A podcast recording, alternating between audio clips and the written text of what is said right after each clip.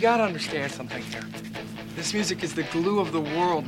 It holds it all together. Without this, life would be meaningless.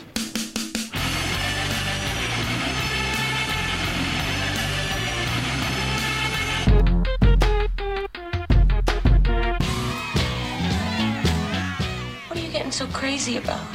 It's just music.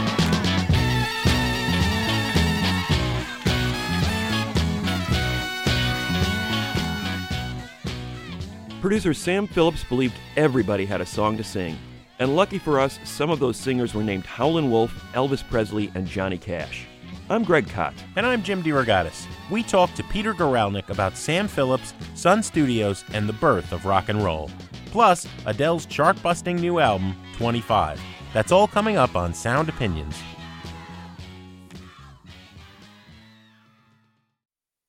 This is Sound Opinions, and later on in the show, Jim, you and I are going to deal with the Godzilla of the pop charts. Adele is dominating the pop charts, 3.3 million sold in her first week. That is a record. She's not on any of the streaming services. If by chance you have not heard this record yet, we're going to let you know whether or not it's a sound purchase later on in the show. But first, Greg, we have some music news. Listen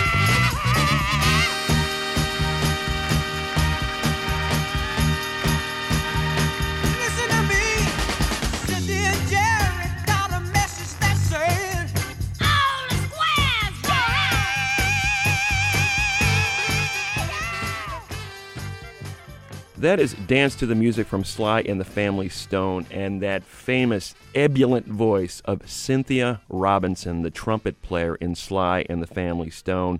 The reason we're playing that excerpt from that great song uh, highlighting Cynthia is that Cynthia Robinson died at the age of 71 of cancer a few days ago. She was a guest on our show, Jim, in 2014, talking about her life in Sly and the Family Stone and what a life it was. She was uh, childhood friends with uh, Sylvester Stewart, as he was known in California back in the day. She herself was an aspiring musician. She gravitated from the flute to the clarinet to her final love, trumpet. She became one of the great trumpet players in the rock lexicon beginning in the 60s. She and Sly formed a band together, Sly and the Stoners in the mid 60s, but it was Sly and the Family Stone that had the big hits. First album called A Whole New Thing. Things really exploded in 1967 with Dance to the Music, followed by hits like Everyday People, Stand, Hot Fun in the Summertime, Thank You for Letting Me Be Myself Again. Just a string of great hits. And it's important to note that not only musically was this band groundbreaking in the way it mixed up funk and rock and soul, but you know the biracial co-ed nature of this group uh, really spoke to the counterculture. I think in many ways Sly and the Family Stone embody that vibe better than any band from that era. Yeah. And Cynthia Robinson was, was a key, key player in all of that greatness. I want to highlight one of the uh, great examples of her playing on a Sly and the Family Stone record. In fact, she was highlighted on the very first track on the very first Sly and the Family Stone record. This is a track called Underdog from Sly and the Family Stone with Cynthia Robinson on Sound Opinions. How it feels to expect to get a fair shake, but they won't let you forget that you're the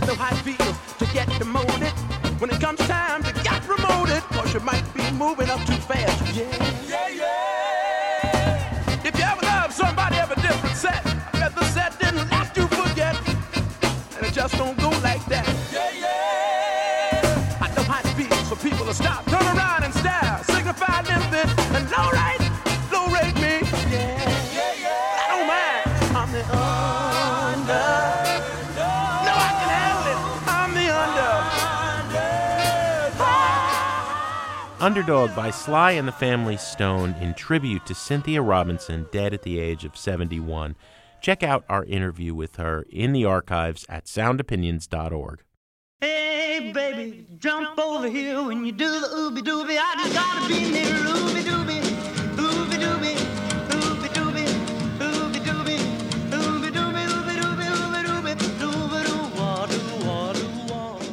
You're listening to Sound Opinions. I'm Jim DeRogatis. My partner is Greg Kot. And that is Ooby Dooby by the great Roy Orbison, who was then with a group called the Teen Kings. It was produced in 1956 by Sam Phillips at Sun Studios in Memphis and released on his Sun Records label. Now, if Sam Phillips, Sun Studios, Sun Records are names that are new to you, Roy Orbison is just the beginning of a long list of artists who emerged out of that world in the 50s and 60s. In fact, many rock historians credit Sun with giving birth to what we now know as rock and roll. Elvis Presley, Jerry Lee Lewis, Howlin' Wolf, Ike Turner, Johnny Cash. Sun was home to black artists, white artists, all of whom were merging genres in ways that were unheard of at the time. Country, gospel, rhythm and blues, it was all coming together to form what we now know as rock and roll. We take it for granted now, Greg, but it was virgin territory at the time. Yeah, so it's not surprising, Jim, that uh, Peter Guralnick, uh, of all the great writers in America, would want to take this topic on. I mean, Peter's written extensively about American music for decades, including a two part biography on Elvis Presley, the biography Searching for Robert Johnson, and an acclaimed uh, trilogy on American roots music. Now he's back with a comprehensive look at Sam Phillips called The Man Who Invented Rock and Roll. Peter, we're glad you could join us. Welcome to Sound Opinions. Well, thanks very much. So you've written a lot about Sam Phillips through your reporting on a number of artists who worked with him. Tell us about getting to know Sam. Well, I met Sam in 79. I'd been trying to get together with him for almost 10 years at that point. Sam was doing no interviews, none whatsoever, because he saw it as a transgression against history. So finally, in 1979, I, I did get together with him, and, and it was probably, uh, I would say that uh, he was the most charismatic person I ever met, and it was one of the most inspiring meetings I've ever had. I love the story I read somewhere, Peter, of how you got together with him in '79. That that's when you wound up uh, helping him recover from a flood in the studio, right? Well, I mean, it, wa- I I met him out at his new radio studio, WLVS, which had just uh, taken that name. Sam was totally dedicated to radio. When I arrived, Knox, uh, Sam's son Knox, came out to the uh, curb and he said, um, "You know, Peter, I'm afraid we're going to have to postpone the interview." And I think my face must have fallen through the floor, through the pavement, and. Uh, and Knox said, "Well, we've had a flood. The sprinkler system is let go, and the whole studio is flooded. This brand new studio, which Sam had designed, had built, you know, had uh, been involved in every square inch of, being of limited resourcefulness, but at least of a, a tiny bit." Said, "Isn't there something I could do to help?" And then I spent the next eight or nine hours uh, squeegeeing, carrying, you know, buckets of water, moving tapes, uh, dusting off stuff. I mean, it was, you know, I was a, I was just a willing tool. But one of the things that was most interesting about it, and it was something that I realized, I think even at the time, was in watching Sam command this legion of people. I mean, I met everybody that day. I met his whole family. Um, Everybody was there helping out. And Sam was just commanding their attention, their loyalty, uh, and their actions in a way that was just galvanizing. And I realized, well, I'm never going to see Sam Phillips produce a record session. But here, at, here I'm seeing him produce a session. yeah. So from my point of view, that was I mean it wasn't that hard to make the most of it, but I wasn't prepared as as Solomon Burke once uh, said to me, he says bile can consume you. So stay away from the bile and go on the upbeat. Yeah. Yeah, you paint a very nuanced portrait of Sam Phillips in this book, and uh, I think in some ways he was both uh, a great leader and at the same time a very personal, private guy who was hard to get to know and hard to warm up to. What I'm fascinated by is the detail you, you bring to his early life. Uh, and his relationship to African American culture, leading to this sort of visionary approach as a, as a producer. Talk about Uncle Silas a little bit and the role that he played in young Sam's life. Well, Silas Payne uh, was a blind black sharecropper whom the Phillips family took in when Sam was maybe 12 years old. And Sam always held him up as one of the three most influential people in his life. There was Silas Payne, there was his deaf mute Aunt Emma, And there was the madam of the local house of ill repute who gave Sam a discount when he was 15, but who Sam said was just a model of humanity in terms of the way she treated the women, of the dignity that she gave them, and, and the way she ran her business. He said she was the best businesswoman he had ever, best businessman he had ever met, business person he had ever met. But uh, Silas Payne was somebody who Sam felt was so attuned to the universe, I guess. His blindness was scarcely a handicap, just as Sam's Aunt Emma's uh, deafness and uh, muteness were scarcely a handicap. And they made the most of the opportunities they were given. And Silas Payne just invested this 12 year old Sam Phillips, this sickly kid, with a belief in himself, with a belief in the world's possibilities, with a belief in the, in the freedom that came from the imagination, not from what you were given. That Sam took this as a lesson that he carried with him everywhere for the rest of his life. I mean, one of the key elements, uh, Silas Payne would tell him stories about Africa, about the buckwheat trees and the like the lemonade springs or something. And as Sam said, you know, he never went to Africa. This was he was speaking about the imagination. He was speaking about the power of the imagination, about how your imagination could take you anywhere. And his greatest lesson of all, Sam said, was even if you're feeling bad, you're feeling good. I mean, that life offered you these opportunities and you had better take them.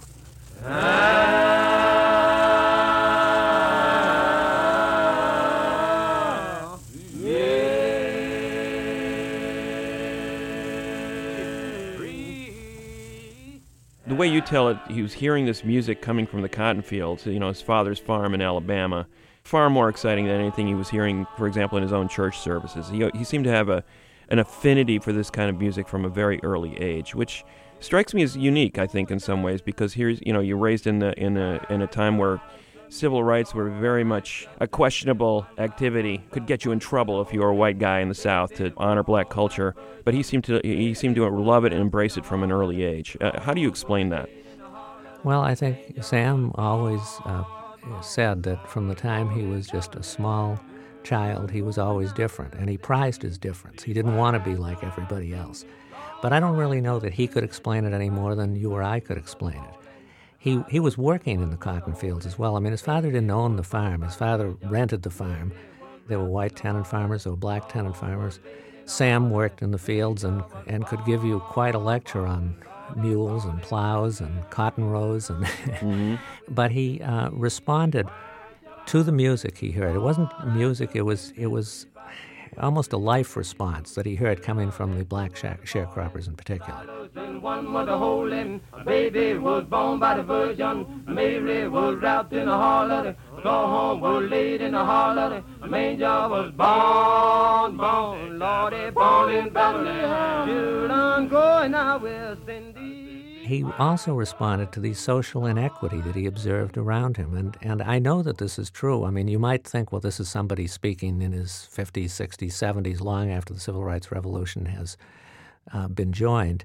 And it's somebody who just is looking back and inventing it. But, but in speaking to members of his generation from the family, they all agreed that Sam had embraced this kind of sense of. Uh, uh, not embraced the injustice, uh, embraced this reaction uh, to the injustice that he saw around him, and articulated his feelings in ways that were not particularly comfortable for some people, some other members of the family. Mm-hmm.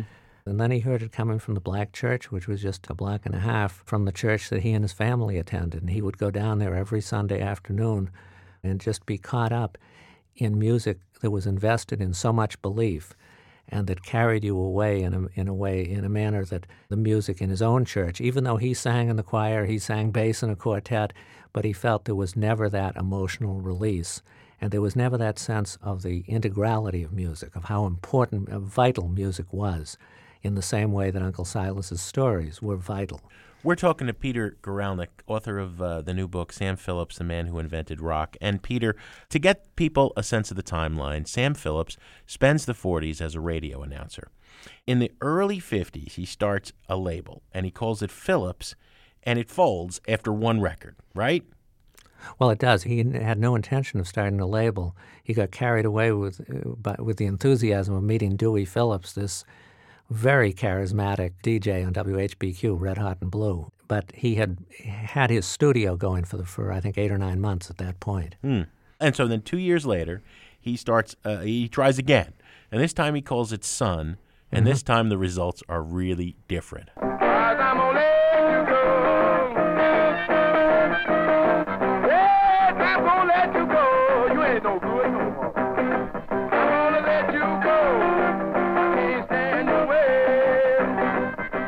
He started uh, the label because his vision originally, his vision of recording, it was, as he said, he wanted to record some of the great Negro talent of the South that had no opportunity to be recorded otherwise. And that's what he set up his studio for in 1950. He opened on January 2nd, 1950, with an open invitation, which was a difficult one to, uh, to export.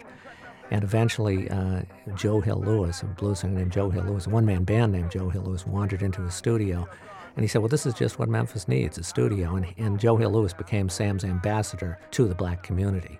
He would record the music, but he wouldn't, I don't know that he would use this term, but he wouldn't sully himself with selling the music. And he set up licensing deals first with the Bihari Brothers at Modern, then with uh, Leonard Chess at Chess Records.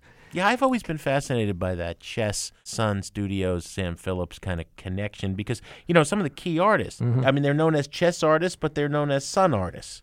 B.B. King's initial recordings were done by Sam Phillips for the Modern label, but he met Leonard Chess on, I think, something like March 2nd, 1951. They hit it off. Leonard Chess proposed a deal, and three days later, or three or four days later, he recorded Rocket 88 by Ike Turner and his Delta Cats. Right. And Rocket 88 really embodied a great deal of what he had originally envisioned for the music. I mean, it was upbeat because Sam was a rhythm man. He was very much into the rhythm, although he appreciated lots of other things too. And Rocket 88, he saw as having this propulsive rhythm, having a contemporary theme. I mean, who, who could want who could want anything more than to be driving a, uh, a Rocket 88? And Jackie Brenston and the Delta Cats just gave it a kind of treatment that just carried a, a fairly ordinary song away, plus the fact that the guitarist's amp had fallen out of the trunk on the way up, busted a, a tube, and Sam just, they thought that would be the end of the session, and Sam just said, well, that gives it an original sound because Sam prized difference above everything. And you can hear the buzz all the way through it. It's the kind of thing that if you took it to a major label, they would say, well, that's fine, but you're going to have to record that over. we got to get that buzz out of the, uh, out of the recording. But the song was a number one hit. Rocket 88 by Jackie Brenston and the Delta Cats was a number one hit on the R&B charts. And amazingly enough, I mean, I only discovered this as I was working on the galleys. It sold over 100,000 copies, which is an astonishing figure for that time.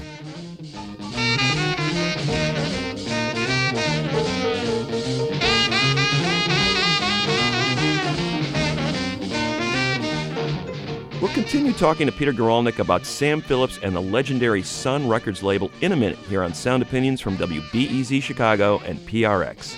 Later, Adele has sold millions of copies of her new release. But is it worth a buy it rating? Stay tuned.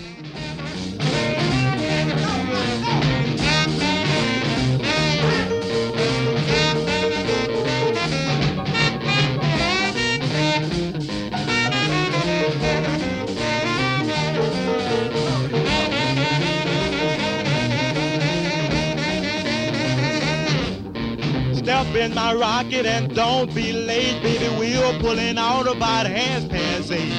Going round the corner and get a fifth. Everybody in my car's gonna take a little nip. Move on out, oozing and cruising along.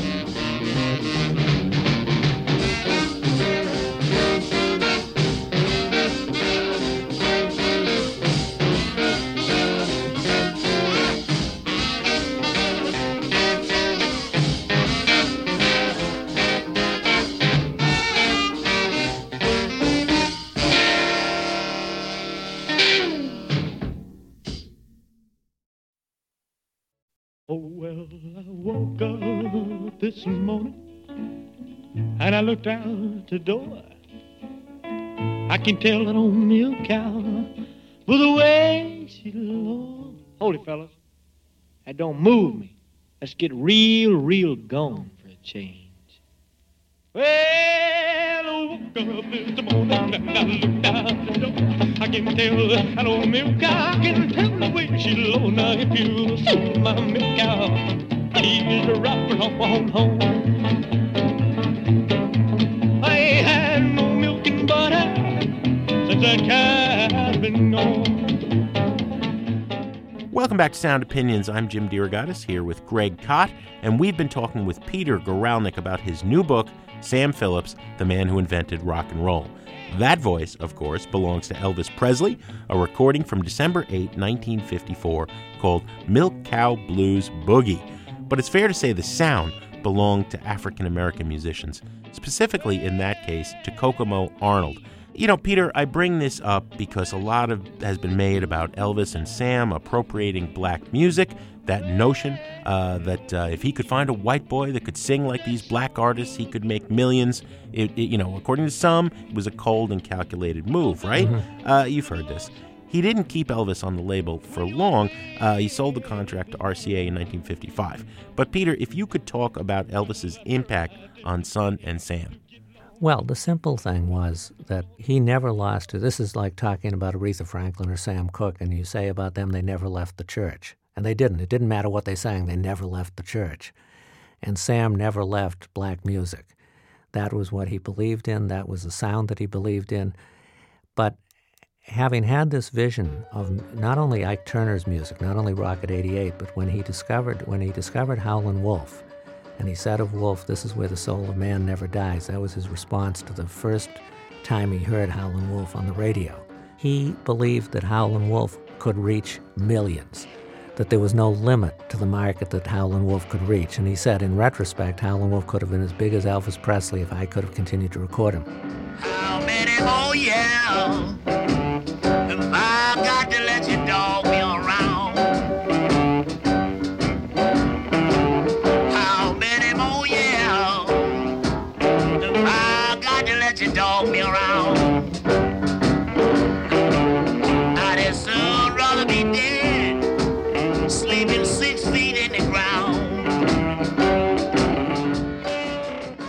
This is one of the, one of the things that Sam says that I'm not prepared to fully endorse on a rational basis. On an emotional basis, I agree with him.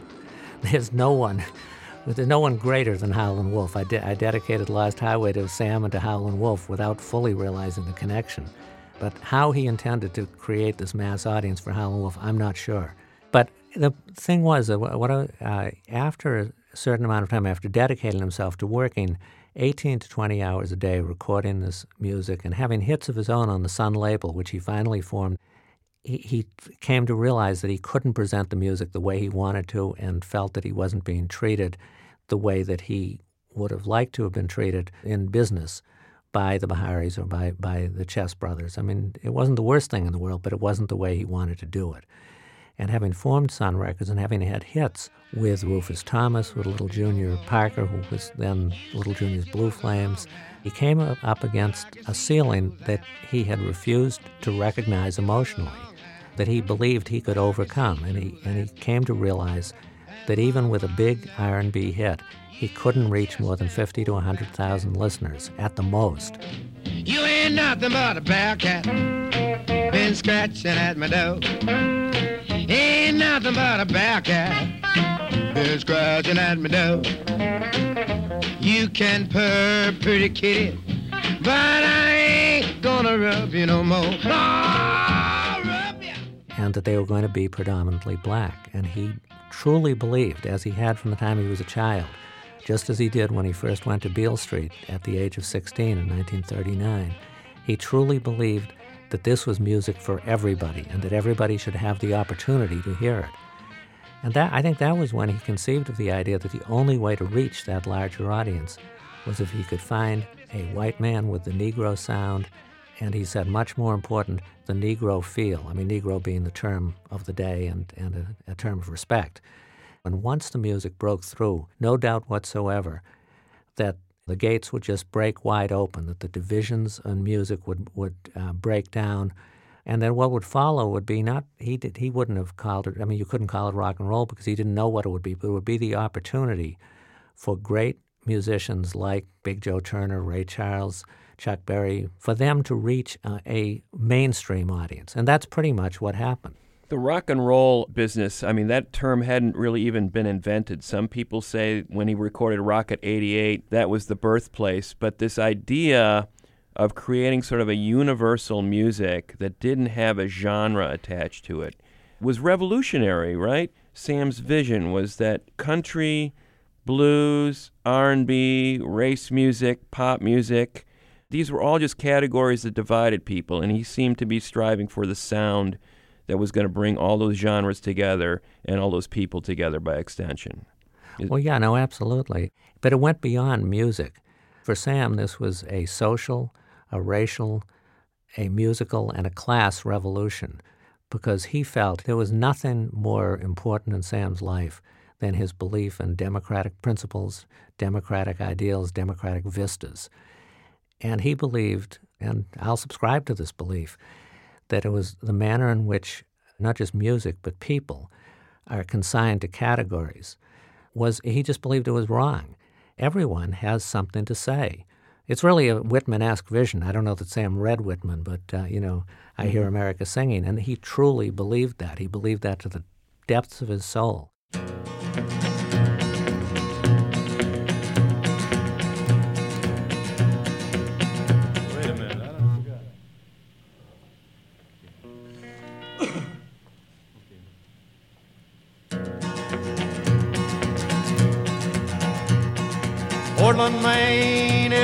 The same as sunny Tennessee. Hey, Portland, Maine is just the same as sunny Tennessee. Any old place that I hang my hat is home, sweet home to me. You describe very well how he had these formative recording sessions with Howlin' Wolf, Elvis Presley, Johnny Cash. These were not fully formed artists yet, or they didn't have a ser- they didn't really seem to have an, a sense of what they sounded like or what they wanted to sound like, and it didn't seem like Sam knew that either. But the amount of time that he put into exploring well, what's really inside of you, it was fascinating to me. Great deal of patience there and belief in not only himself but in the artists that he brought into those studios. I mean, that was just a gut gut call on his part, right? That It was, it there was was something to- in there. total belief that they had something to say and that they simply had to be given the opportunity to say it. I mean, Marion Keisker, who was his assistant, she always said it was astonishing how much patient, patience Sam showed in a man not ordinarily given to patience. Somebody could tell him that they would be in at 3 o'clock in the afternoon, and they might not show up until 3 in the morning, but Sam would still be there and he wouldn't show the least bit of, uh, uh, you know, of impatience. But I think that one of the aspects of his genius was the fact that he had sufficient belief that he was willing to sit there and to listen and to wait for whatever it was that was going to reveal itself to reveal itself. So that, I mean, when Elvis came in for his, it wasn't even a recording session that Elvis came in with Scotty and Bill. It was, it was more like an audition. And Elvis sang ballad after ballad. And it wasn't that Sam didn't like the ballads, but he didn't feel that this was Elvis's mark. This was not, or this was not the way Elvis was going to make his mark upon the world. I love you because you understand, dear.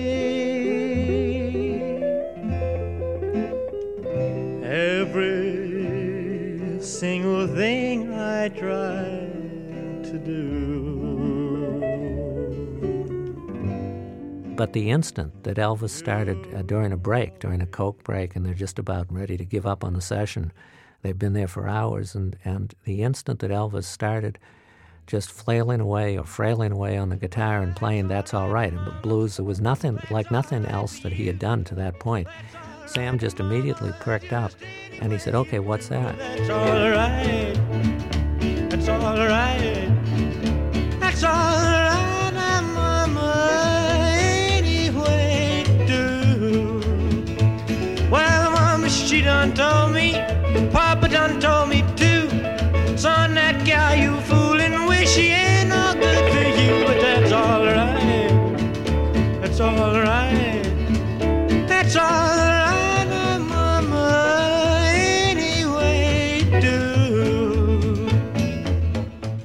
You know, Peter, uh, many of these Elvis recordings were huge hits, and it's interesting to think about that when you visit Sun Studios today. That that room is tiny; it's so small, you know, but it looms so large in musical history.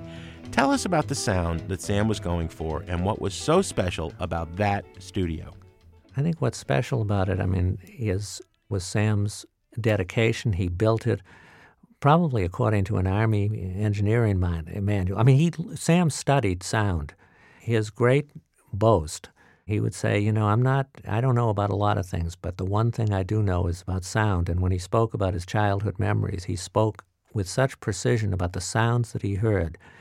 You know, the sound of a hoe hitting the ground and then maybe hitting a rock, the sound of whip, a whippoorwill, just the absolute silence, the wind going through the trees. And from Sam's point of view, sound was everything. He would far rather lose his sight, as Uncle Silas did, than lose his hearing, as his Aunt Emma did. And in that room, he built the room by hand uh, according to the precepts of sound that he had, which I can't re- re- recapitulate. I mean, it's just all about no, you know, no right angles. And uh, in recording, in doing his recordings, he believed most of all that microphone placement was key to the sound that you got across. Eventually, he inve- invented this slapback, which was a kind of repeat echo, and that gave him an artificial way to create a, what he called a little bit of beautiful clutter, the way in which people hear music in real life as opposed to the sterile perfection of a recording studio. And you can hear, if you listen to alternate takes of uh, various classic cuts, you can see how the sound changes from take one to take four or take 5 mm-hmm. Well, as I over, baby, there's a whole lot of shaking going on. Yeah, that's a come on over, baby. Baby, you can't go wrong. I'm not faking a whole lot of shaking. I mean, if you listen, for example, to the early takes of Whole Lot of Shaking, Jerry Lee has his cousin and soon to be father in law, J.W. Brown, on electric bass. And that bass is all over those first couple of takes. By the finished take, which might have been take four or take five, you can't hear the bass at all. Yeah, I said shake, baby,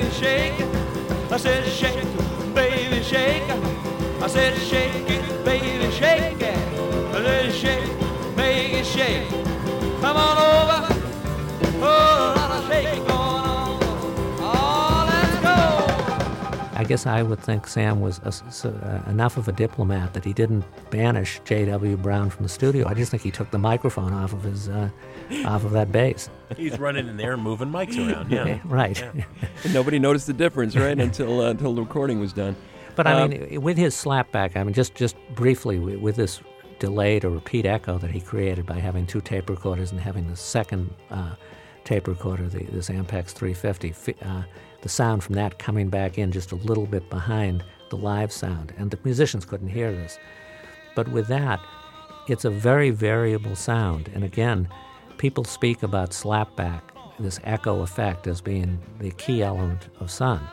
Well, if you listen to it, it's used extremely differently on different recordings. And Sam manipulated this by hand, by ear, uh, and manipulated the length of time between the uh, first sound and its delayed echo. And sometimes, for instance, with That's All Right by Elvis, there's no slapback at all. I think because he just saw that, the purity of that sound, and felt that slapback wasn't going to add anything to it. So, I mean, it, it's an aesthetic which I don't know that he ever is given full credit for. You know, I think the takeaway for me, uh, Peter, with Phillips's recording was simplify, take stuff away rather than keep adding. And uh, you know, You mean like taking taking J.W. Brown's bass away? Yeah, yeah, exactly. But I mean, e- even like when when you write about Great Balls of Fire, the Jerry Lew- Lewis track, it is basically drums, drums, piano. Uh, you know, as you say, a tour de force of basically two instruments and, and a vocal. You shake my nerves and you rattle my brain. Too much of love drives a man insane. You broke my will, but what a thrill. Goodness gracious, great balls of fire. And you know, part and parcel of that song is this incredible dialogue that Jerry Lee Lewis and Sam Phillips have in the studio while it's taking place. With at one point, Jerry Lee declaring that, man, I got the devil in me Mhm. while he's reco- before he records his take. Explain what was going on there. Basically, you have somebody in Jerry Lee Lewis, someone who has been, who is sincerely religious to this day, who is passionately religious, and uh, Jerry Lee felt that it was, uh, it was profaning. A, you know, a uh, later on he did this Jumpin' Jehoshaphat, a, song, big blonde baby, and saying Jumpin' Jehoshaphat was didn't profane anything. You listen to this dialogue between the two of them, and Jerry Lee gets into an almo- almost preacher-like mode, and is seriously, terribly disturbed. H E L L. Great God Almighty, great balls of fire. That's right, oh, It- man. that's I agree it, that's you. it. It says, it says, make merry with the joy of God. Only. But when it comes to worldly music, rock and roll, Rock it out. anything like that, you have done brought yourself into the world, and you're in the world, and you hadn't come from out of the world, and you're still a sinner. And then you hear Sam calming him down. He says, Now, Jerry, now, Jerry. And he's basically saying, You know, are you telling me that music can't lead people towards the kind of feeling that religion represents?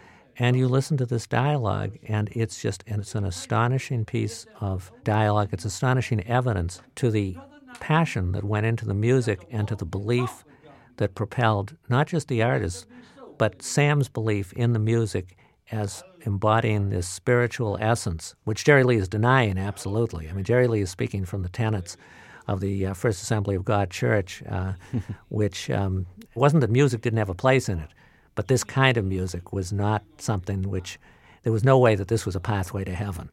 And Hmm. Sam is saying this is a pathway to heaven. This is a manner of speaking of your belief. It's a manifestation of God. Jerry, I know what I'm Jerry, talking about. when you listen, when you think that you can't can't do good, you're a rock and roll exponent. You can do good, Mr. Phillips. Don't wait get a me wrong. Wait a You minute. Now, what a- I mean, I say do You good. You can have a kind heart. I don't mean. I don't mean. You can help Listen, people. You No, can save souls. No, no, no, no. We're talking to Peter Guralnick about his new book, Sam Phillips, the man who invented rock and roll, here on Sound Opinions. All right, Peter, I'm going to pose a question to you. You've got in front of you a 15 or 16 year old kid who is voraciously curious about music. But to him or to her, 50s music is Happy Days on TV Mhm. or the Broadway, uh, you know, rendition of Million Dollar Quartet. What song would you play this kid to say this? This is the sound.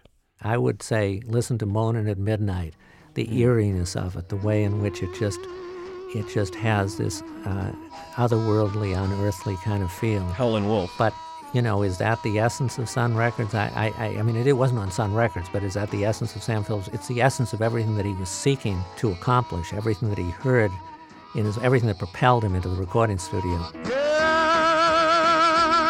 Somebody knocking on my door.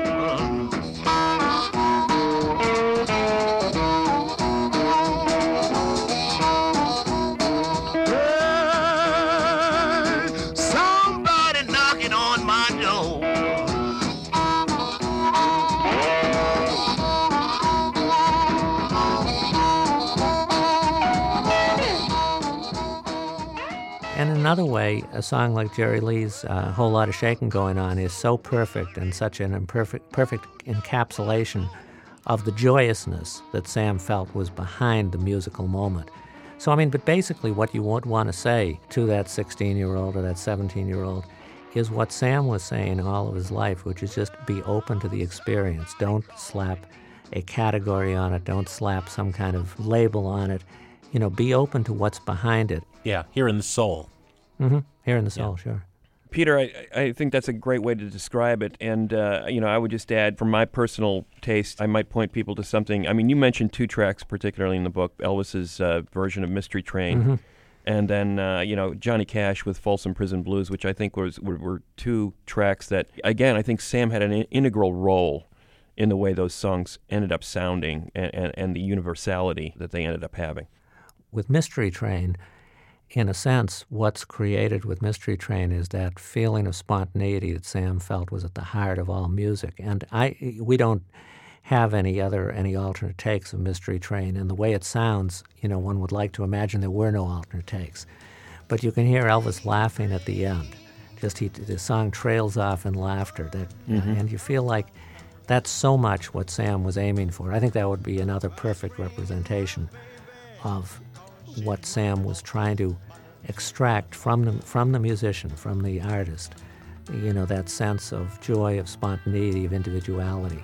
And it comes through so strongly, but it also, what enables it to come through is that sense of simplicity for which he was always striving. It's just cut back to its pure essence, and that's what you get.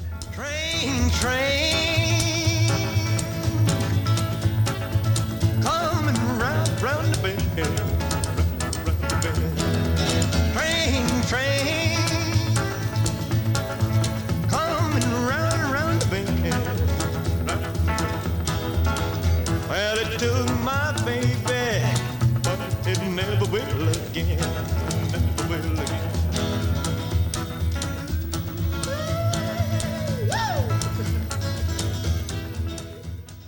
The interesting thing with Folsom Prison was that when Johnny Cash first sang it, when he when he demoed it or whatever it was, an early take of it, his voice sounds so kind of fluty.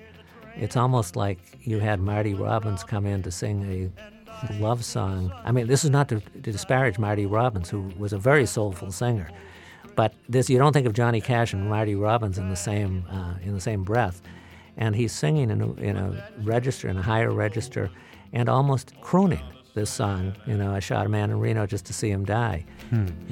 When I was just a baby, my mama told me, son, always be a good boy, don't ever play with guns. But I shot a man in Reno just to watch him die. When I hear that whistle blowing, I hang my head and cry. Sam didn't see the song to begin with, but I think John kept coming back to it, or at least it was a song that clearly meant something to him. And eventually, Sam saw a universality in the song, a, a sense, that same sense of, of thwarted freedom, that sense of, of the need, the, you know, just the, the primacy of, of freedom and how important this was in everybody's life, and the idea of being locked up in jail as being, you know, the antithesis of this. And, and this was what he sold to Johnny Cash, I think, was just the idea that it had a broader appeal. Yeah, I mean, who among us hasn't felt occasionally like shooting a man in Reno just to watch him die? And and Well, Sam you're right. A very, it's a very common feeling. Sure, Sam and Johnny made it feel like, well, yeah, we're like we all have a little of that in us. The, the the interesting thing I think about Johnny Cash is that he, as much as anybody, I mean, people like Howlin' Wolf and Jerry Lee Lewis, their personas were themselves. But the thing with Johnny Cash was, I think he self-consciously or consciously fashioned a persona, and you mm-hmm. can hear that persona taking shape on Sun, and it grows even more on his Columbia recordings. Well, if they freed me from this prison, if that railroad train was mine, I bet I'd move it on a little farther down the line, far from Folsom Prison. That's where I want to stay. And I'd let that lonesome whistle blow my blues away. We've been talking to Peter Guralnick about Sam Phillips, the man who he says invented rock and roll. Peter, it's been a real treat. Thanks for joining us on Sound Opinions. Well, thanks. I really enjoyed this. People, you know what? My baby's left me, and she hadn't come back. And I'm gonna get on this old train and see can I find her.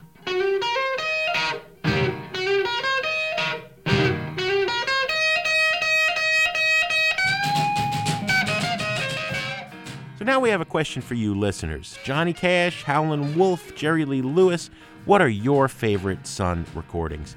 Have you visited that historic but tiny studio in Memphis? And what do you make of Sam Phillips' contributions to rock and roll? Give us a call to share your opinions on the air at 888 859 1800. When we come back, not the king, but the queen. We're going to review the latest from Adele. That's in a minute on Sound Opinions from WBEZ Chicago and PRX.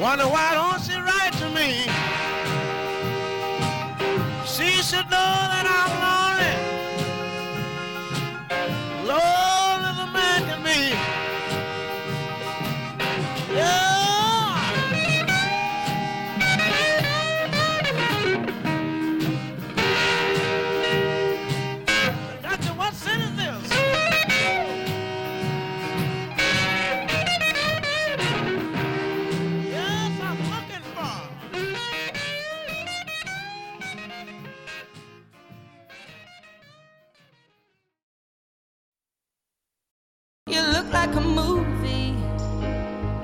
You sound like a song. My God, this reminds me of when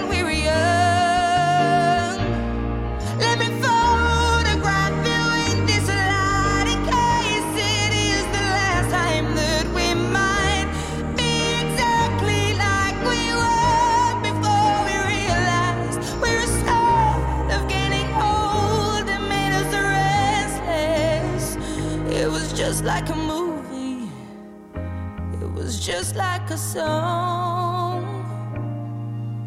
Welcome back to Sound Opinions. That is a little bit of the song When We Were Young, the second single from Adele's third album, 25. Greg, you called her Godzilla earlier. you meant that in terms of commercial impact. No exaggeration to say she is the most significant artist commercially to arrive on the scene in 15 years. She sold almost 3.4 million copies of this record this uh, week, and uh, you have to go back to 2000 to find a record anywhere close. NSYNC sold 2.8 million back then of No Strings Attached. The difference was people still were buying CDs there. There was no download and there was no streaming. She emerged really out of nowhere in the UK when she was 18. Her debut album, 19, spawned that huge hit single, Chasing Pavements, really put her on the map. You know, album number two, she's firmly embraced already by the big money music industry. 21 is produced by Ryan Tedder and Rick Rubin, both super producers. 2012, she gives us a song for the James Bond film Skyfall, and then she disappears from the scene for a while. Stays home, is raising a child, suffering from writer's block by her own account. Then something kicks into gear, and she gives us 11 new tracks on 25. In addition to Ryan Tedder being back, we've got Max Martin, that Swedish super producer, Greg Kurstin, Danger Mouse, the Smeezingtons. It's a who's who of the top 10, really. Let's play a track from this record, and we'll get into our opinions when we come back. This is Million Years Ago by Adele from 25 on Sound Opinions. I only wanted to have fun, learning to fly, learning to run. I let my heart decide the way when I was young. Deep down, I must have always known that this would be inevitable. To earn my stripes, I'd have to pay and bare my soul.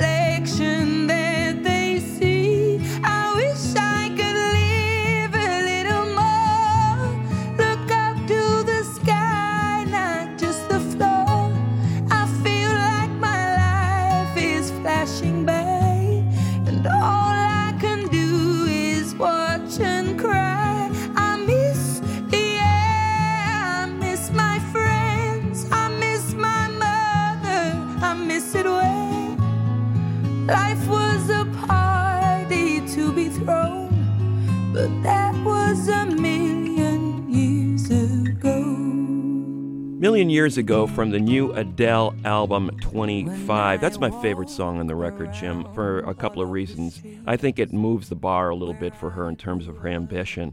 It suggests the vibe of a Brazilian bossa nova or some of the autumnal ballads that Sinatra was singing in the 50s. And I hadn't heard her sort of attempt this kind of a song before, and it's refreshing. She's got a great voice, obviously. It's the transparency in that voice, the power of that voice, the fact that she co writes all her songs. I mean, her lyrics aren't exactly poetry, but I think people value the transparency in those lyrics. She seems to be singing about her life, obviously revisiting this relationship that was at the core of 21.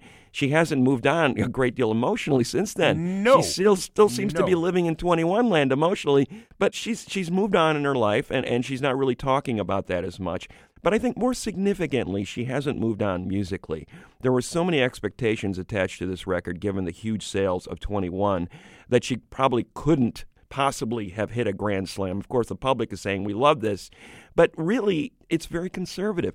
And she changed the names of a lot of her producers. I mean, she expanded her producing team. She's added new producers like Tobias Jesso, who gave her that song When We Were Young, or Danger Mouse is also producing on this record. Bruno Mars. These are new names, but they really don't. They're, it's almost like they're cowed by the whole, uh, you know, Adele. She's got to have a ballad to sing, and it's Oh, got to sound a certain way, and they're putting her back in that pocket. I think based on that first record and the singles off of 21, which I liked a lot, she's got a lot more in her. She can be challenged more. I'm let down by this record. For those two songs, I'm going to give it a try it, but the rest of it is pretty boring, I think. I think this record is a huge disappointment, probably the biggest disappointment of this century, Greg. I- Wow. it's a trash it record for me, absolutely. Look, I was a huge Adele fan with 19. The second album is the sound of Hollywood and big budgets and cash registers, and now this third album is even worse. The lyrics are facile, superficial, and insulting to your intelligence. I want every single piece of you. I want your heaven and your ocean too. You look like a movie. You sound like a song. Don't pretend you don't want me. Our love ain't water under the bridge. I can't love you in the dark. I feel like we're oceans apart. Adele, the music is sterile, flaccid, wimpy, bland. Uh, you know, the, the lyrics are even worse. You are better than this. You are so much better than this. This voice is extraordinary. Her personality and her charisma. She is a star, no doubt about it. I, I got to give 25 a trash it. I'm the only person in the universe, apparently, but I ain't buying it. However, we want to hear what you think. Why do you love Adele, or why do you agree with me? It's possible. Give us a call at 888 859 1800. Greg, what do we have on the show next week? Well, next week, Jim, uh, we've got some records you're definitely going to want to buy. At least we think you should. We've got our best albums of 2015. Sound Opinions is produced by Robin Linn, Evan Chung, Alex Claiborne, and Libby Gormley.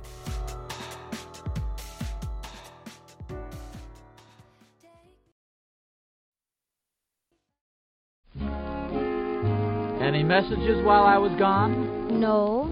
Oh, yes. Important? Well, rather. Miss Johnson phoned again today.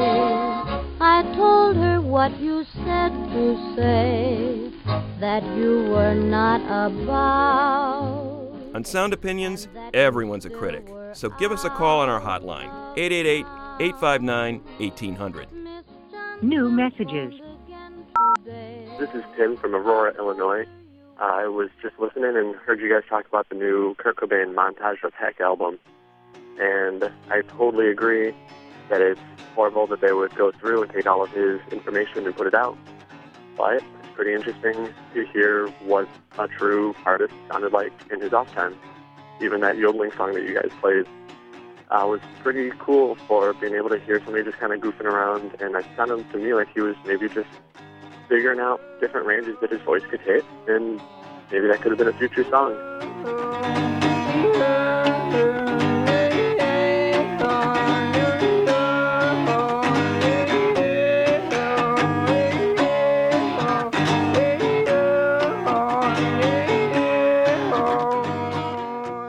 We go through CDs of old artists that we like the same way we listen to something about Lincoln's letters. We go through them even though they didn't want them to be made available, but it's of interest. I mean, all information is good information. So, thanks. Have a good night.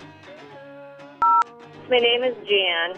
I'm an older person, but Kurt Cobain did have some good music, and releasing this dredge of his pain is totally inappropriate.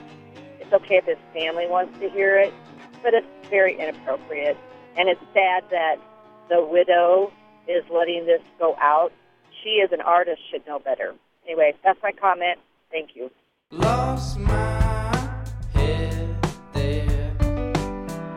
Lost my head there.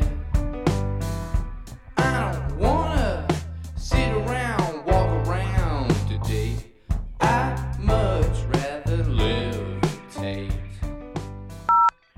Hey, Jim and Greg, this is Chris from New York. Calling. Uh, really enjoyed your turkey shoot episode.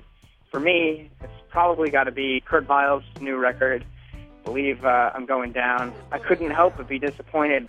I found that the songs that really appealed to me were the piano-driven songs, and you know, Kurt Vile is, is one of the best guitarists around today. You know, his last album, Waking on a Pretty Daze, was just so inventive and, and technically impressive and rocking, and this album lacks that. So that's my submission. Uh, really love the show, and thanks so much. Bye bye. Hey, um, I was listening to your show about the Moogs, and I have to say, after seeing Keith Emerson and Herbie Hancock, one that you didn't mention that was actually doing things at the same time, and maybe before Herbie, was a piece that came out in '72. It was by Doug On Black Jazz label, and it's a song he did called Jihad, J-I-H-A-D. The song has one of the best Moog solos I had ever heard. Thank you.